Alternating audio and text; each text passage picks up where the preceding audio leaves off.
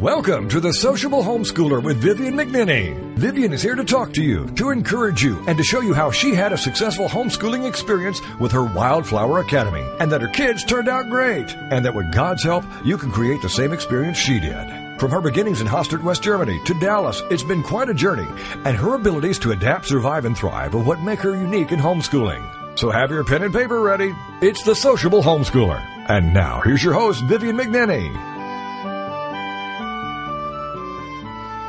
Stand firm and hold fast to the traditions that you were taught by us, either by word of mouth or by our letter.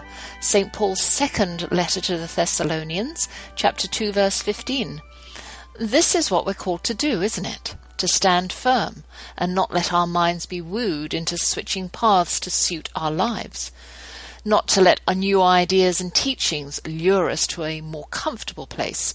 Standing firm means not listening to preachers, neighbors, or Bible study leaders, for example, when they try to dilute the word to fit their lives or the current culture, or worse, to increase their following boost their ego, or convince you to join them in their new improved view of God and His teachings.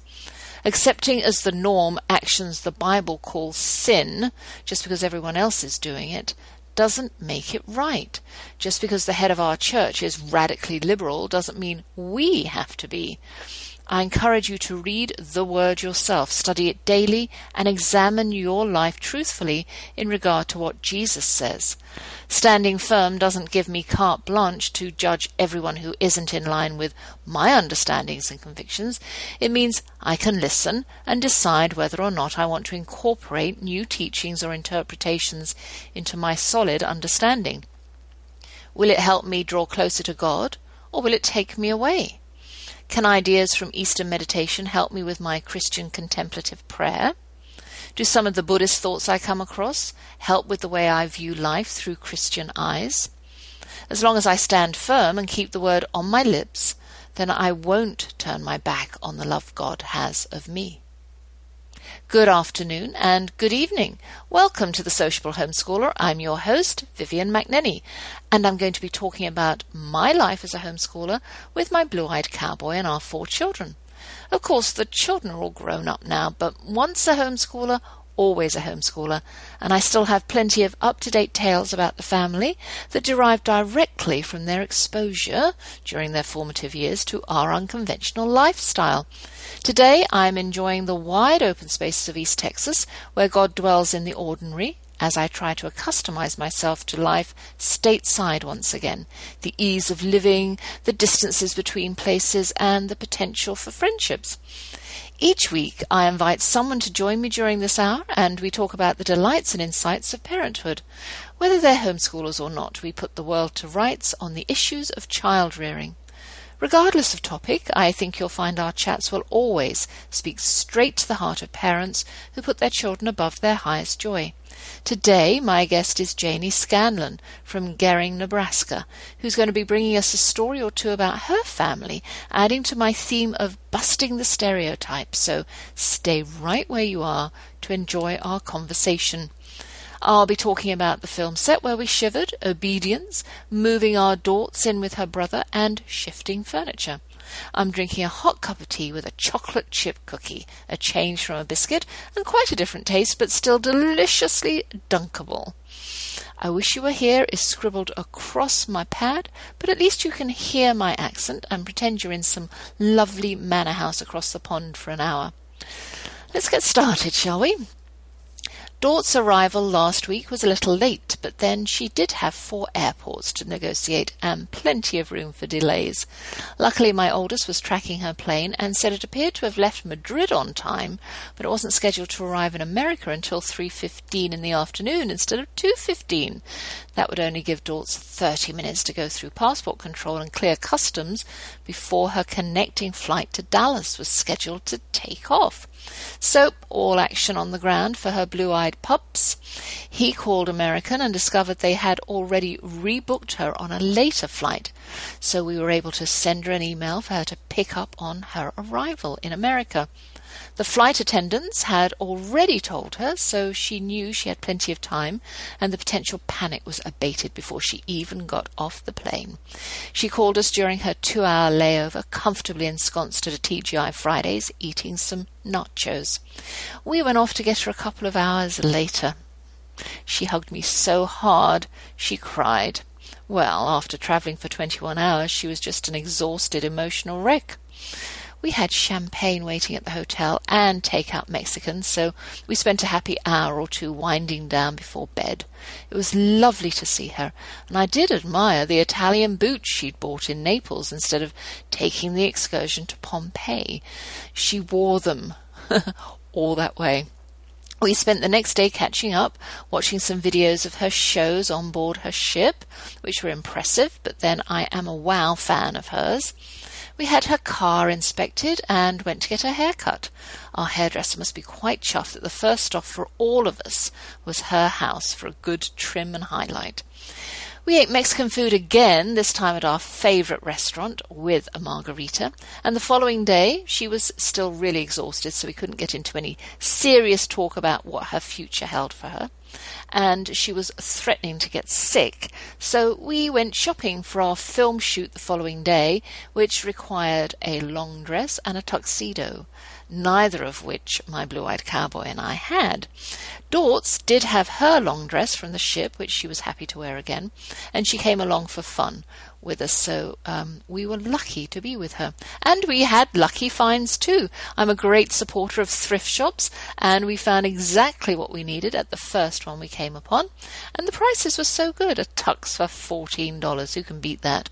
And a lovely formal for me for 10 Recycling at its very best. After lunch, we packed up the hotel and took her to her new place of residence, her brother's flat, deep in the heart of Sketchville, but close to downtown where a bustling, wealthy crowd of 30 somethings frequent the many restaurants and hot spots, and also convenient to where my filmmaker's son works. Dortz was a little nervous about moving into drive-by shooting land, but we had suggested underground parking so she wouldn't have to jockey for a parking space at night when she came home from work, so that made her feel a little better. When we arrived, we unloaded several bags and three boxes into the lobby while I held the door and kept an eye on our belongings. Then we loaded everything onto the lift and carried stuff inside the flat and her bedroom. Nort's Dortz noticed as she was kind of arranging and unpacking stuff that the box with her Italian boots, the ones I'd admired and nicknamed Pompeii, were missing, so we rushed back downstairs and found nothing.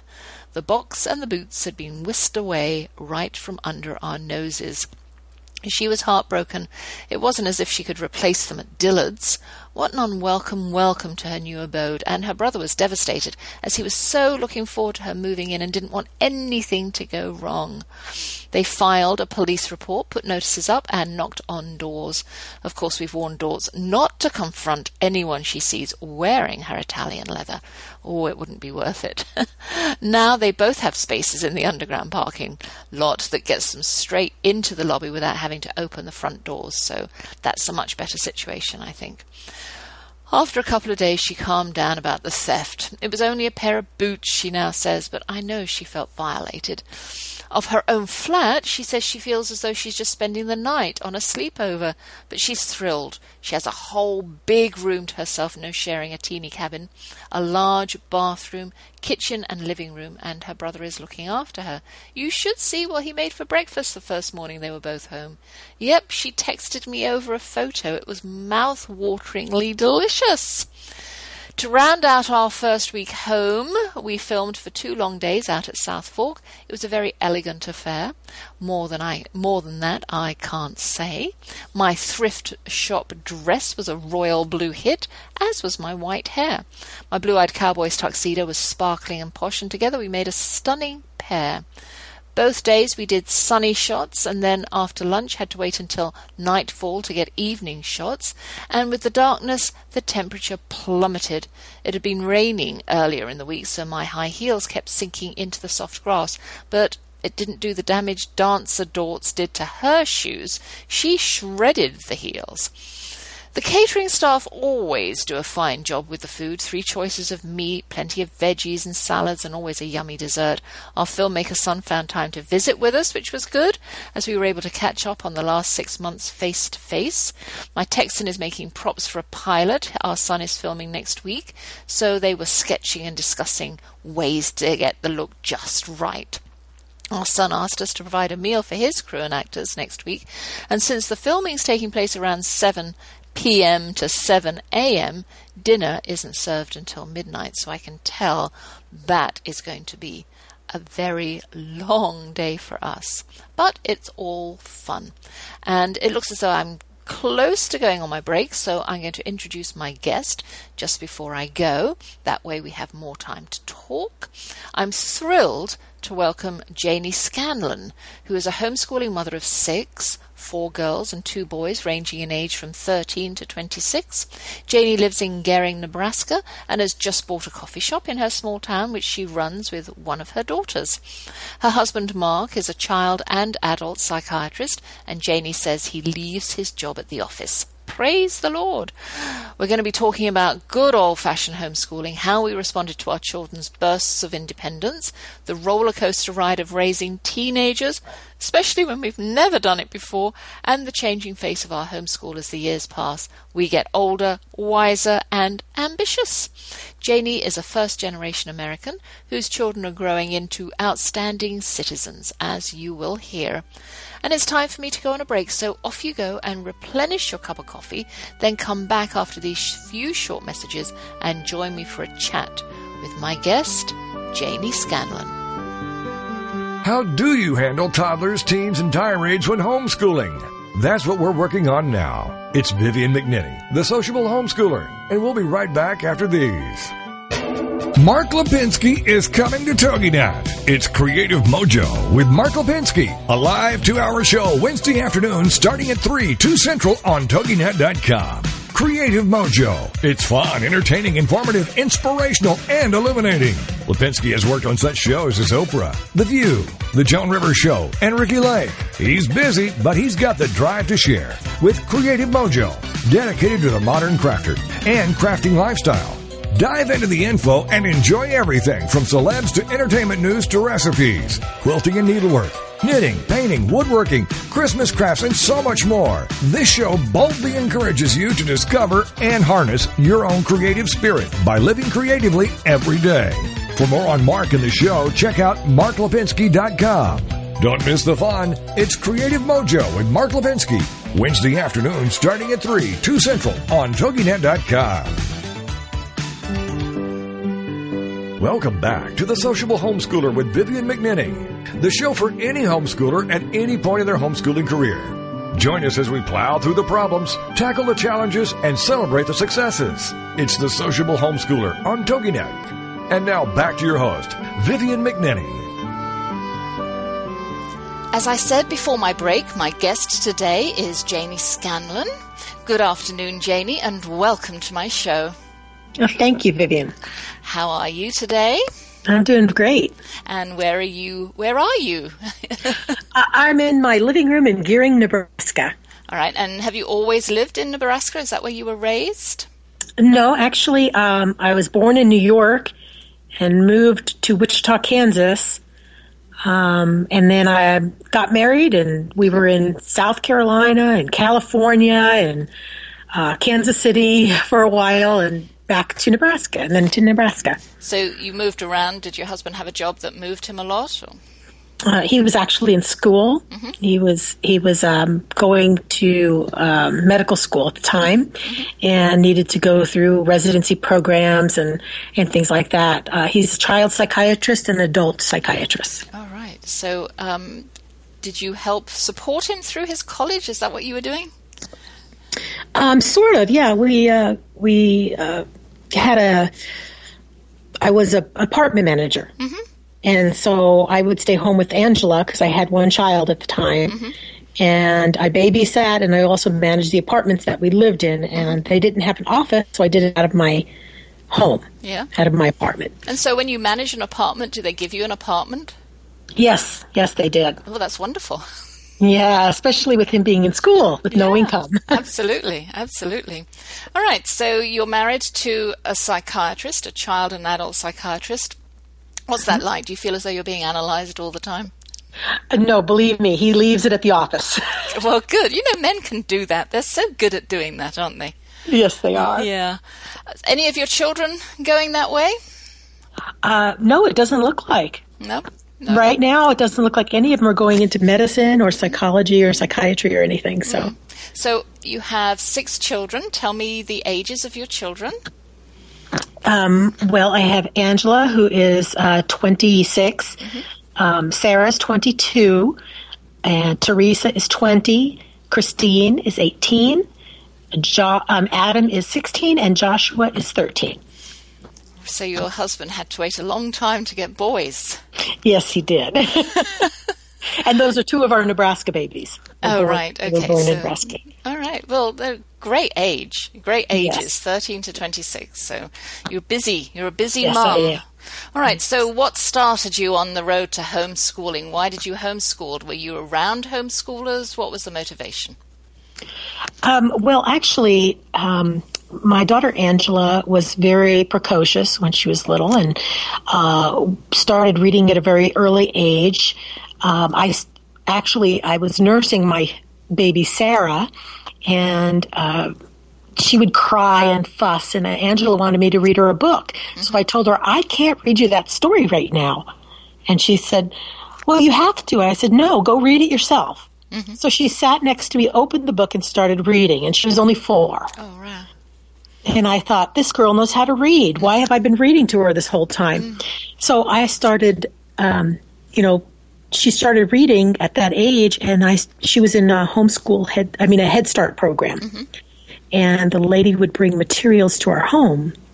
And so every time she would bring the materials to our home, I would do the lessons with Angela all week long, and then she'd come back the next week and check. And she said to me, "You know, you're one of the only parents that actually does the things I leave." and oh, really? so I thought, well, that's nice. Okay. And then I happened to meet a homeschool family at that time, went over to their house for coffee, and I saw how their kids interacted with Angela, who was only 4 mm-hmm. so well. Mm. You know, and they were th- in their teens and younger kids. She had like four different kids, and I thought, oh my goodness, look at all of them are normal. Mm. They can interact with anybody at any age. Mm and they were homeschooled. And I thought, boy, that's the kind of children that I would like to have. So that started me on the road to homeschooling. Mm. So, did you ever send Angela to school? Um, no, I didn't. Angela was completely homeschooled. Um, she's used a lot of different programs, but in high school, she finished in three years her high school, and then she did go up to our community college for a year. Mm-hmm. And then did she go on to a four year school? Um, she actually didn't. She went to um, D- uh, Colorado, which isn't too far from our home, about three hours away. Uh, went to a massage therapy school there. Oh, right. Okay. Okay. Mm-hmm. Um, my children, all, all my children went the community college route because our community college was really, really homeschool friendly. Well, we mm-hmm. live in mm-hmm. Texas, that's the Bible Belt. I mean, loads of people homeschool, so it's not an unusual thing here. It's a very, you know, colleges are used to it. And it was great because they could still live at home. Um, they could still have, we did the dual credits to start with, so there was mm-hmm. still some input from me because we did classes. And then at the end, they got their full college credit and their full high school credit, and they'd already done two years and so went off to do their four year school just in two years they finished it off and it worked out really really well for us but the two girls didn't go to the four year they didn't go the four year route. The two boys did, so that mm-hmm. was, that was good. So um, yeah, so Angela and Sarah. Sarah's twenty two. Did she? What did she do? Um, she homeschooled most of the time. Uh, her junior year, she went to a high school. She went part time to Gering High School, the town that I live in, and then right across the river, five minutes, is another high school uh, Scottsbluff High School. So she finished at Scottsbluff High School because we really liked the choir director. He was a, a great Christian man, and um, we really wanted to be in. They really wanted to be in his musicals. So they went there last year and they got in the musical and had a great time. Well, so you, you were you nervous about sending her to public school? And was she was she all right going to public school? She wanted to do that, obviously, and you you just allowed her to do that. So yeah, she wanted to do that, and she was basically on her fifth year of high school. Mm-hmm. Sarah took five years to finish high school, and Teresa took three years. Mm-hmm. So they were both in the same grade. All right. Okay. So they both went together to high school. Oh, okay. That senior year. Yeah. Mm-hmm. Yeah, did they do everything? Did they go to the, the dances and the whatever the homecoming and? Um, they fun? really didn't. They really didn't care to go. I mean, they went with some of their friends to a couple of dances, but yeah, they weren't really into all that stuff. Mm-hmm, mm-hmm. And Teresa we'll talk about later. Christy is eighteen. Yeah, and, Christine. Um, mm-hmm. she's Christine, and you've just has she graduated from homeschool and Yes, she graduated from homeschool. She did go to a public high school for three years or two and a half years, and ended up uh, this last uh, senior year um, doing an online homeschool for her senior year mm-hmm. because the public high school just it was good for her. She enjoyed it, but she wasn't learning very much. Right. It was all social for her. Yeah, yeah. so we decided to homeschool her her final year, mm-hmm. and now she's up in Hillsdale College in Michigan. Oh, okay. So she's she's decided that she will go the college route. So yes. you gave your children. It sounds as though you gave your children the tools to go to college, and then if they wanted to go, they they were able to. And if they didn't want to go, if they wanted to go do something else, then they were also able to do that. Yes. Yes, yes. That's, I think that's important. A lot of our, a lot of my listeners are new homeschoolers and they think, oh, how do I get my child into college? What do I have to do? Do I have to put them into school, high school for the last four years so they get a better chance at going to college? So what, what would you say to that? I mean, your children were all equipped to go to college. So, you know, what would you say to a parent that says, "Oh, how am I going to do that?" Uh, you know, and they get worried and they start to fret when their ch- child hits a teenage year. Well, I would say to them that actually what the kids will learn in a public high school is hardly anything because most of the time they're socializing, mm-hmm. they're hanging out, they're getting distracted from learning. Mm. Um, most of what they need to learn, you can teach them at home to be ready mm-hmm. for for college. Mm-hmm. Um, if they do take community cl- uh, college classes, that's probably better way to go. Uh, my son, who's 16, is now taking a math class up at our community college. Mm-hmm. Um, but I, I really don't feel that them going to high school makes it any better. Actually, it was harder for my daughter that went the longest to a public high school mm-hmm. than my other ones they are doing much better in college and are enjoying it so much uh, because they were ready. They only went to high, they only went to the last year of high school for fun. Mm-hmm. I felt like they were completely equipped before they got there. Mm-hmm. so, mm-hmm. yeah, I know, and you know, a lot of um, homeschoolers who are really devout Christians say don't send your child to a secular campus, and that would mean high school as well as college, because you know they're they're just they're they're going to be sidetracked. Their their Christian values are going to be questioned, and unless they can answer, unless they're really strong, then then that's you know you're just setting them up to fail or fail in a in a particular way, I suppose. How do, how do you feel about that? Have have your two who are going to Christian schools? I mean, they they go to Christian colleges, but what if they decided that they you know there's a really great college over here like Harvard that isn't a Christian campus? What what would you say? What would you do? Um, well, actually, Teresa is looking at going into Harvard after she graduates from Patrick Henry College. Mm. So, uh, you know, that's, I think that that's an option for for people. Um, I think every child is different, and so if they're a weak Christian and they and each of us have our own uh, failings, and so if they can't be around that and feel strong, if they need a lot of support around them, then send them to a Christian college. Mm. I think Christian colleges are great. But if they're very strong and they have a lot of fight in them and they can find those people that will encourage them in a, in a secular college, I don't think it's a problem. Mm. But it's it's difficult to know with each child.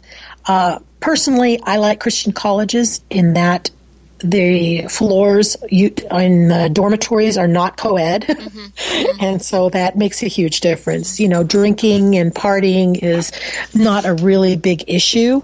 Um, I mean, of course, there is. They they have it there. I mean, they have it everywhere.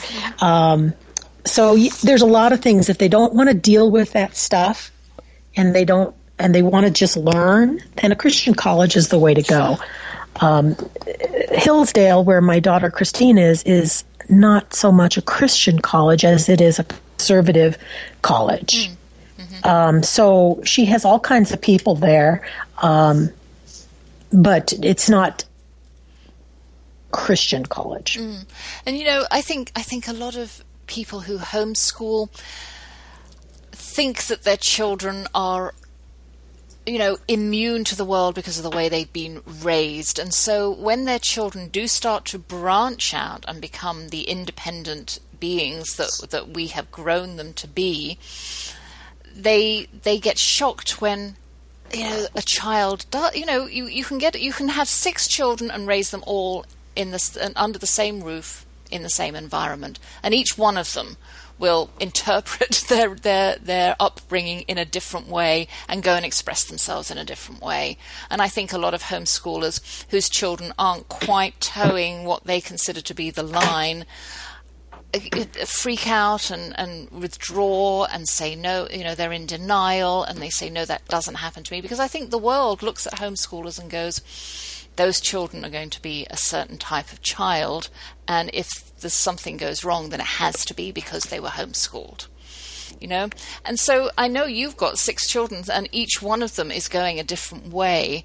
How how do you mm-hmm. react when they come to you? Because I, you know, when we're not immune to the the drinking, as you said, or the uh, yes. you know the, the the lots of boyfriends maybe not the best suited as far as we're concerned, or whatever. yes, and you've got the girls. Share. Yes, I'm sure.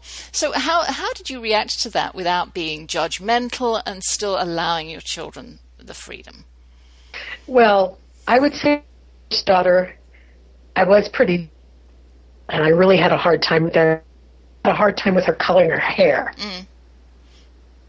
That was like shocking to me. And now my other daughter's doing it. It's not a big deal. And doing it's my own hair. Yes. See, I had my own hair. So when she or her hair and it wasn't even gray, I oh my goodness, what is she trying to do? Mm-hmm. My oldest daughter also has a tattoo, mm-hmm. and um, that just totally shocked me. Mm-hmm. I don't have one, um, so a little different than ourselves. I think we do get a little bit out, or we don't want to deal with it. Um, but I come, it's not that big of a deal in the scheme of things. Types of things are not that big of a deal. I don't want to ruin my relation daughter over. No, that's right. No, they need to be able to express themselves. Mm-hmm. And I've always taught my kids that each person is individual. I never wanted my girls to be the same. I don't want them to be the same as me, and I don't want them to be the same as each other. Mm-hmm. Um, they each have individual talents strengths. So I would say that I wasn't the best when it came to them coming home with mm-hmm the idea that they're having boyfriends, and uh, when we wanted to court and they wanted to do the boyfriend thing, um, my first daughter actually brought court our house home. The I had no idea what it was, and um, then that that's not what she wanted to do. So it was just a a very difficult time. Having teenagers is just hard, yeah. especially when you haven't had them before. exactly, exactly. Well, Janie, we have to go on a short break and we'll be back in just a moment. Okay, thank you. How do you handle toddlers, teens, and tirades when homeschooling? That's what we're working on now. It's Vivian McNinney, the sociable homeschooler, and we'll be right back after these. Congratulations on being the proud owner of an adorable, soft, cuddly, sweet smelling, smiling, cooing, hungry, tired, gassy, screaming little bundle of joy. So now what? Where's the owner's manual for this thing? Where are my instructions? Right here. It's Baby and Toddler Instructions with Blythe Lipman on TogiNet.com. Infant care specialist Blythe Lipman has worked with babies for over 20 years and works extensively with new parents, providing workshops, in home visits, tips, and daily phone calls to ease those frazzled nerves. With baby and toddler instructions, you can get the advice you need on how to survive and enjoy your baby's first year.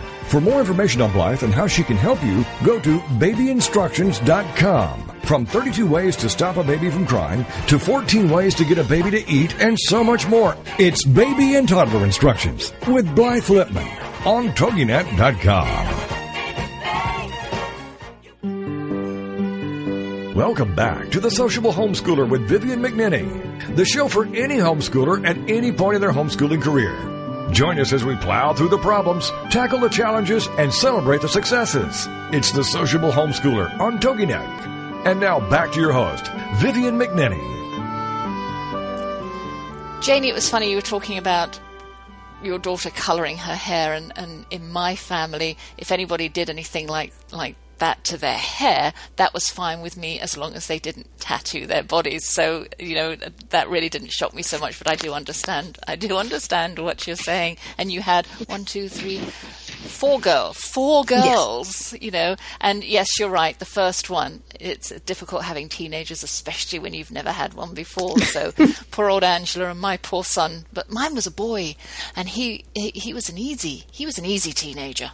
Oh, that's nice. Yeah, yeah. And, uh, you know, the girls hit and just couldn't wait. They were chomping at the bit to be 18. So, uh, yes. but we didn't let them drive. Did you, did you let yours drive at 16? I did. Mm-hmm. I did because I needed them to. Yeah. Uh, because I, they had all these activities and um, my little, you know, I was home with the babies and the toddlers, and so I did let them drive pretty, you know, right as and they turned to 16. Mm yeah, we kept them from driving until they were 18 because in England 18 is the uh, driving law. So oh. I brought that in. And, you know, my youngest, she was watching to see whether or not I would, you know, sort of because she was eight, because she was the cutest and she was the last and everyone had left home, would I relax? But oh no, I was being watched by every other child that had had to wait till they were 18 and there was no uh-huh. way that I could relax it because they would be on me.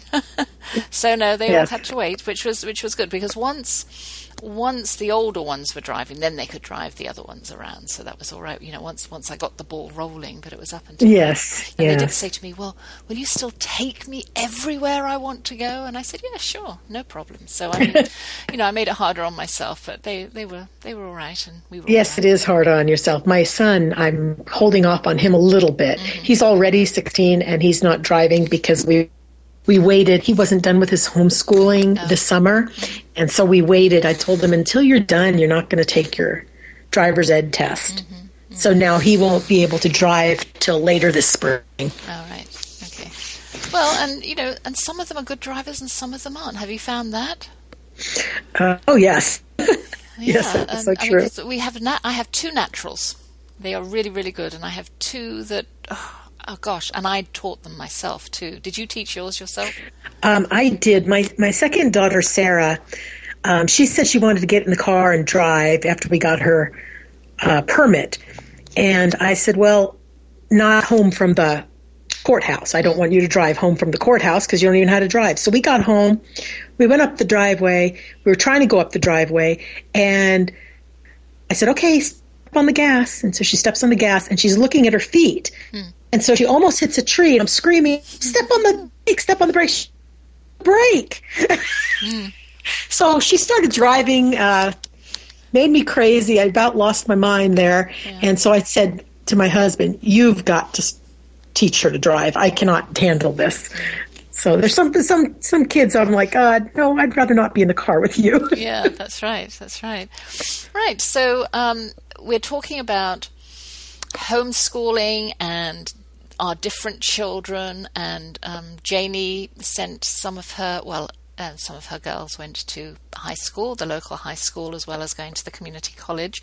And so there's a lot of different um, activities and flexibility within your family. Um, I want you to tell us a little bit about Teresa and what happened in um, her life. And of course, it affected your life because she was very young. So go ahead and mm-hmm. talk a little bit about Teresa. Well, um, Teresa, actually, it had actually pageants start with Sarah. Oh, uh, really? Okay. Yes, um, Angela was never interested in anything like that. So, but Sarah um, saw a local girl in the newspaper, and and she was uh, Miss Nebraska. So she started cutting out articles that had this local girl in it, and had a notebook and everything all about her because she had read um, um, Heather Whitestone's story as a biography, mm-hmm. and Heather Whitestone was a deaf Miss America. Um, so she had read that story. She started making this notebook, and then she decided at 13 that she would do a pageant because she wanted the $200 for a shopping spree. Okay. So um, she did it, and she won her teen pageant, a local teen pageant at 13. Mm-hmm. So two years later, Angela, uh, Teresa wanted to do it. So Teresa said, Well, I want to have a shopping spree too. So she went ahead and did it, and she won that pageant. And that's kind of how it started. It started just as a, oh, I think I'll just go try it. I need some money to go buy some clothes. And they gave us a mall certificate for $200. So they wanted to do that. So it was pretty benign. So how, hang on, how old were they when they were doing this? Um, they had just turned 13. Okay. So we're not talking six. Oh no, no. you you see you see all of that. You know these mums, the pageant mums behind the scenes. Were you one of those? No, we didn't. Actually, we'd never even been to a pageant. All right. So we didn't know what we were doing, mm-hmm. but Sarah just started cutting out these articles and putting it in a notebook, and and that started the whole ball rolling. And yeah. she said she wanted to try that because she needed the money for yeah. clothes. Yeah. yeah. Good. So anyway, so that's how it started, and um, you know, I told them I'm not going to put more money into a pageant. Than- so their first dresses, I bought it on sale at our local um, store, and uh, they were like fifteen dollars for their gowns. Mm-hmm. You know, so that's you know, I told them okay, I could do that, and uh, so it was pretty easy. We we had a really good time with it, and that's how it started off. And so, did you? Were you really involved? Did you go and watch and uh, take the family with you, and it was a family thing, or? Well, actually, the first pageant that Sarah was in, uh, my husband stayed home to babysit the boys. He didn't even go. Um, we just went, and we had no idea she would win. It was her first pageant. She'd never done anything like this before. We had never been, so we he didn't go and um, she ended up winning the talent award and the overall pageant and all kinds of stuff. So we came home screaming and yelling and shouting and mm-hmm. and woke him up and he got to see it and he said, "Okay, I'm never going to miss another pageant." Okay. and so he did go to Teresa's. Okay. And so uh, that was our probably our second pageant that we'd ever gone to. All right, and so that was when Teresa was thirteen, but then it she gets more serious. Well, then after that, actually, um, the next pageant she went to was probably a year later or so. Yeah, it was a year later. Um, she tried another pageant. She went to the Outstanding Teen Pageant one year, um, and that was in. Well, I sure can't remember. It's Lincoln or Omaha or one of mm-hmm. those. But I couldn't go because my son had um, herpes in his esophagus and it was very serious. He he was sitting on in the living room and he just didn't look good mm-hmm. and i could tell that something was wrong he could then as the day progressed he wasn't drinking and he wasn't eating and he wouldn't swallow and i thought something is wrong with this kid mm-hmm.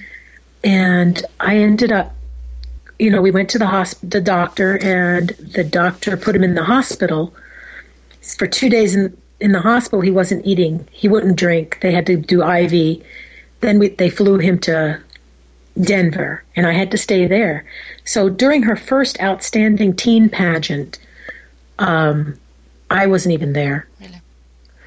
So it was a very difficult time for her mm-hmm. uh, that time. Mm-hmm. So win? we, she did not win. No, and um, outstanding teen, she never won an outstanding teen pageant. So the next pageant that she actually uh, did again was the Miss pageant. When she was in the Misses, she was 16 at the time. So from 13 to 16, there wasn't too much going on. Mm-hmm. Um, when she turned 16, she qualified for being in the Miss pageant in our local. Mm-hmm. And that's the one that she did. And then she won that one. Mm-hmm. Um, then after that, I guess she went to the thing was is there they changed some pageant rules just about then. And our local pageant became a preliminary pageant for Miss Nebraska. Mm-hmm. And Teresa had won the pageant before she was 17. So she had to win another one.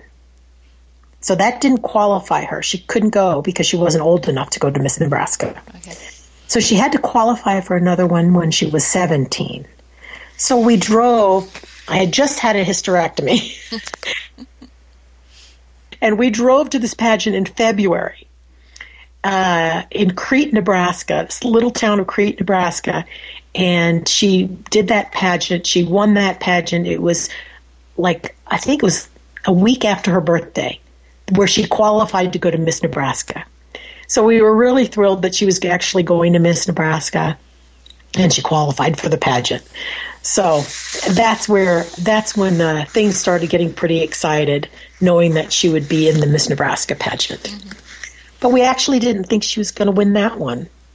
Again, because we had only been to a few pageants, a handful, and um, we weren't real pageanty, and so we really didn't think she would win that one.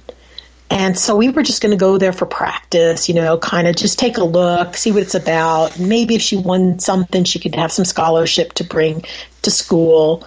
Um, and then when she went to school in Virginia, then she could do the pageants there mm-hmm.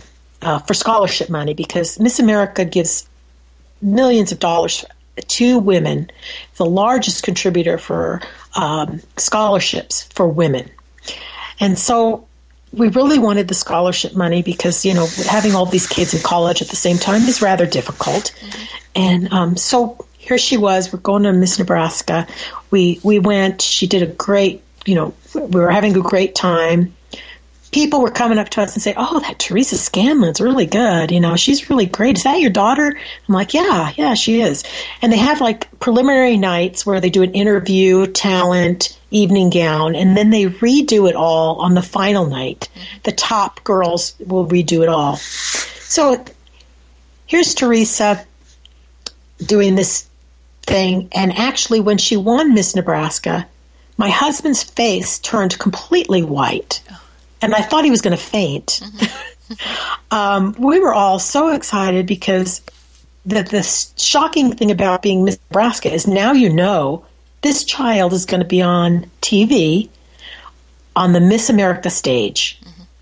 And to us, that was just totally incredible. Mm. Uh, we didn't think it was going to happen this early, you know, at 17. We, we really felt like she was going to have more time, you know, and that she these winning, you know, a little bit of money here and there for her scholarships. Um, but now that she was going to Miss Nebraska right off the bat, every girl that goes to Miss Miss America um, wins a scholarship, a three thousand dollars scholarship, just for being there. Oh.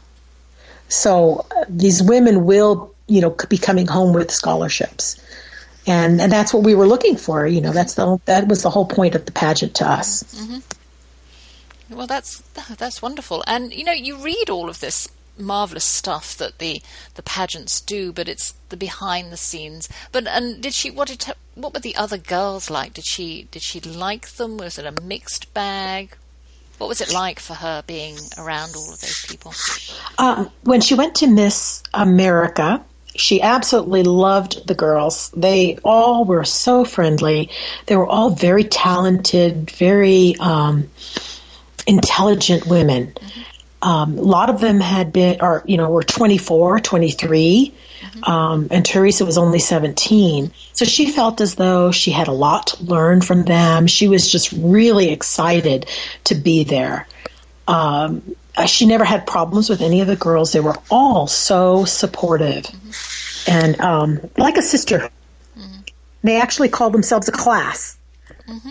So she's part of the class of 2011. Gosh. Yeah. And, but she, so yeah, well, to carry well on with your story. Well, I was. The girls kind of consider her like the class president, you know, mm-hmm. and there's the class because it be on that stage for every single won that wins a state a competition. It is an honor to be on that Miss America stage, whether or not you are Miss America. Mm. So and then, of course, Teresa went on and one. And she did. And I have to tell you a cute story. My son, uh, Joshua, who was 10 at the time, nine, I believe, yeah, nine, was uh, had his little tuxedo on and cufflinks and tie and everything. And when they call the top 15, the, the parents of the top 15 sit in what they call TV row because they want to get good pictures of us mm-hmm. and our reactions. So we were ushered into the TV row when she was in the top 15 and my son and my rest of my family was sitting up in the higher section. And um, he's sitting there as he's waiting for all, everything to happen. He's like ah, i don't want to see girls in bikinis. What's going on? And then he says they clapped for teresa after she did her talent. And he says well they like her and she turns to my oldest daughter and says why don't we just go home? They should just give her the crown and we can leave. So he called it before anybody else. Oh, it was very cute. But he had taken off, and he was completely undressed by the time the show was over.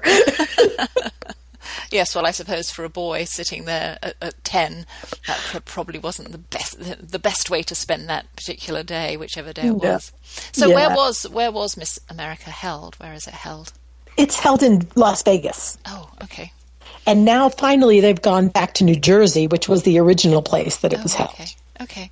Well, you know, Janie, we've come to the end of our time this week, but I know you have agreed to come back next week and talk some more about your experience with Teresa and the beauty pageants and you know, just general homeschooling things. So um, I've been talking to Janie Scanlan about her fascinating homeschooling family. Janie, thank you so much for joining me today, and um, we'll be continuing our conversation next week. So, all you listeners out there, you'll just have to come back next week and hear more with me and Janie. Goodbye, Janie. You have a wonderful weekend. Okay, I will. Thank you. Bye. Bye. How do you handle toddlers, teens, and tirades when homeschooling? That's what we're working on now. It's Vivian McNinney, the sociable homeschooler, and we'll be right back after these. Hi, everybody, this is Pete Six of Beatles and Beyond. Why don't we all come together and hear some of the tracks off the latest Beatles release on this radio station?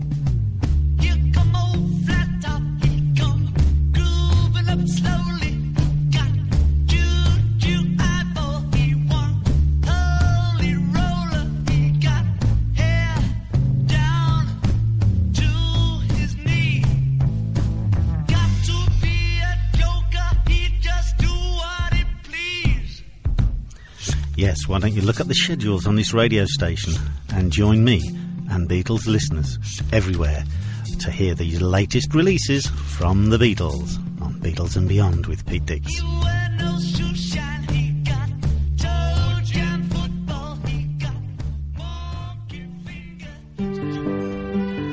Welcome back to the Sociable Homeschooler with Vivian McNinney, the show for any homeschooler at any point in their homeschooling career. Join us as we plow through the problems, tackle the challenges, and celebrate the successes. It's the Sociable Homeschooler on TogiNet. And now back to your host, Vivian McNinney. I was talking to Janie Scanlan, a homeschooling mum of six who talked about raising teens and beauty pageants. Janie lives in Gering, Nebraska, and her words of encouragement about supporting her children through their ups and downs of growing up were very down to earth. Keeping an eye on the big picture is the most important thing we can do, she says.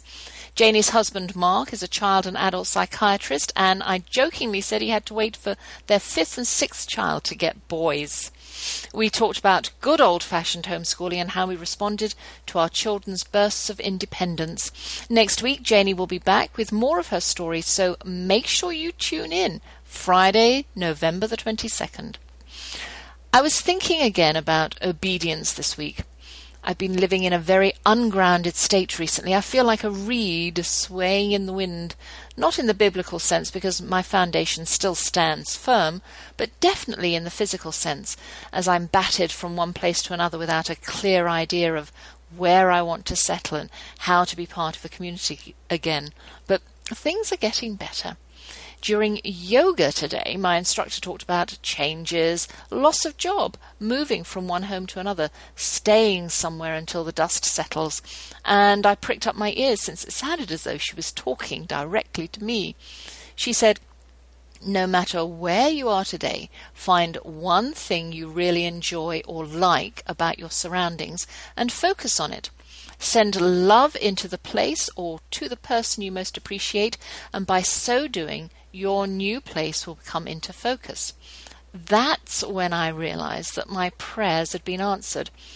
Each day I pray to be shown where God wants me in His life, or in my life. I expect a definite place to appear, a work of some sort, or a property. And it hasn't occurred to me that the places I've been are those places God is putting me in. I focused on what I liked best about this place, Lindale, its pine trees, lakes, and walks, and by sending my love out to my mother in law for allowing us to stay here and making us very welcome, it dawned on me that my prayer was being answered. I am where God wants me to be. I've responded to a call, an invitation, and here I am. The place I need to be is right here. How funny that I prayed each day without tapping into God's answer until a yoga instructor opened my eyes. I suppose obedience in this instance is accepting my situation as part of God's will for my life and letting grace lead me I was visiting with some friends yesterday here in Lindale. Yes, I do have a couple of friends who want to do what we've done, sell up and be free, well, of, possessions. We've found that we're not necessarily free in our minds just because we sell all of our material stuff. And I said that after almost three years, I'm ready to find a church where I can minister and settle somewhere, where I can work in the community. And my friend invited me to a Bible study class. How perceptive of her. So I'll be doing that in the next few weeks. Sometimes obedience lies in accepting where you are without fuss and surrendering each moment of your day to the glory of God, consciously, mindfully, and purposefully. How do we raise our children to this sense of obedience in the small, ordinary things of life? Well, I expected obedience from my children from the get go. I know there are some who don't think one human should lord it over another. However, as a Christian, obedience is something that has to be practiced in many different forms on countless levels in order that we may eventually answer God's call all the time during our daily life and work, whether we feel we're being used or not. Obedience should become a state of mind, an attitude, something that can be beneficial at all times. As a homeschooler, I thought everyone had the same outlook on obedience as I did. It wasn't negotiable in our house, and I expected my children to not only obey me, but to obey others outside the family unit who were their elders or in authority as a sign of respect. Enter a rude awakening. When the children and I walked my oldest son to the bus stop one morning as, a, as a treat, we usually drove him to his school a short ten minutes away, I got a lesson in obedience. There, a boy the same age as my seven year old was running around endangering his life and others by initiating a dangerous game of tag in the road where a steady stream of cars were passing by or backing out of driveways. Exasperated from watching his antics, I finally unclamped my teeth from my tongue to say, Robbie. Yes, I knew his name, but it didn't hold any weight. Please come over to the edge of the road and wait with all the other children. You're not the boss of me, he snapped. My children gasped and watched me closely to see what I would do. He continued playing, and I fully expected Mum to come storming out of her house to tell him to stop running in the street.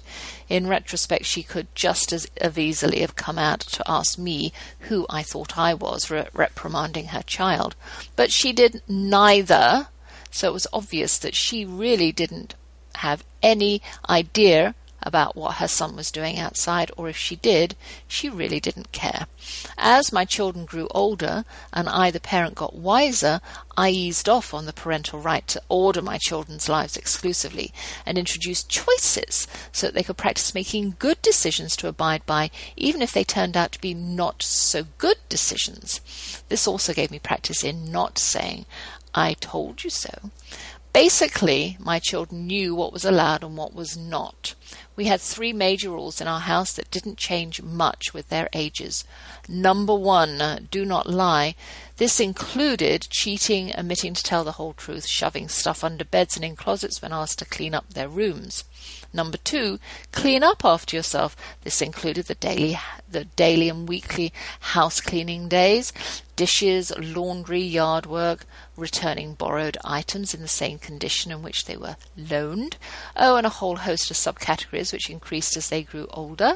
Leaving gas in the car when you've borrowed it, turning lights off at night, locking up the house if you're the last one in. Number three, no visiting friends' houses without us meeting their parents or, as they got older, them first. And this covered all things digital online chat rooms, Facebook, giving out our phone number, although they didn't have access to any of this until their late teens. And when they went to college, this little rule was modified for obvious reasons. Then came the rule about midnight. They groaned and complained that midnight was way too early a curfew. How did they stay up past that witching hour? Of course, we're too wise to remember the ingredients for burning the candle at both ends. Not that I really want to do that anyway. Frankly, I don't want to hear about how my children manage. I won't say thrive because my youngest doesn't on five hours of sleep or less. Perhaps it has something to do with the added responsibilities age bestows, like having to have a full time job, pay the bills, go to the grocery store, cook the meals, make sure the house is maintained. I wish I could sleep late, late, late on the weekends, but nope, can't do that. I have to I have to say the first rule about lying or omitting certain facts in the telling caused a few problems in our house simply because with all of us around each other so much there was no room for a secret life. They tended to tell it as it was, just like in the old days of describing the wading in the creek and subsequent mud fight, or the sensation of a tree bough collapsing beneath their collective weights. As borderline independents and teenagers, they were just telling me too much. I listened without penalizing them for the unbidden insight into theirs and their friends' lives. I wanted them to feel comfortable and able to come and tell me everything or anything that they wanted to. TMI, it is called in text speech. Too much information. And I tell you, it was the bane of my life during those years. I would rather not know that my daughter hugs and flirts with every boy who passes her in the college hallway, or that my son was up half the night playing some kind of video action game with friends across town, or that my other daughter lets the shower run cold before she gets out, or my younger son wears his socks for days. My children may not want to know, that I spoke the same six words again to my mother in England that day, or choked on my fizzy water this afternoon, or dozed in front of my computer while working, and it turns out that one of my daughters did that too. That's, though, what we talk about during our afternoon teas around the kitchen table most days when they lived at home. The building of relationships forms the groundwork for obedience. Don't you want to obey someone you have a deep and abiding care for? Well, it's time for me to skedaddle. I've got another busy week ahead. We're picking our son and his wife up from the airport, and we'll be hearing all about their trip to Southeast Asia. So we're going to have a quick tour of Dort's flat, and I may catch time, find time to catch up with a friend or two. So without further ado, I'll say thanks to my handsome husband who believes in love at first sight, our four children who are the result of that belief, the hard-working staff at TogiNet Radio, my guest, Janie Scanlan, and you, my faithful listeners, especially Hannah Joel, Anne, Rosemary Kathleen Esme, Millicent Margaret, Jacob, Walter, Jane, Olivia, and oodles of others who are part of my growing audience. Stay tuned all the time and catch lots of great shows to glide you through your day. Take care and be safe. May the Lord bless you and keep you. May the Lord show you his kindness and have mercy on you. May the Lord watch over you and give you peace. Doop, doop, doop, doop, doop. Thank you for joining us for the Sociable Homeschooler with Vivian McNinney on TogiNet. The Sociable Homeschooler is Vivian's attempt to help dispel the stereotypical homeschool family. She and her husband have four grown children ages 24 to 18 who are willing guinea pigs for her foray into homeschooling, the Wildflower Academy, which flourished for 15 years. Vivian is here to be an encourager to all of you who are thinking of homeschooling. Plus, you'll have some great ideas on homework, vacations, keeping science projects in the house, and being popular versus popularity. So, we'll see you here next Friday for another engaging hour with a sociable homeschooler, Vivian McNinney. Friday afternoons at 5, 4 Central on TogiNet.com.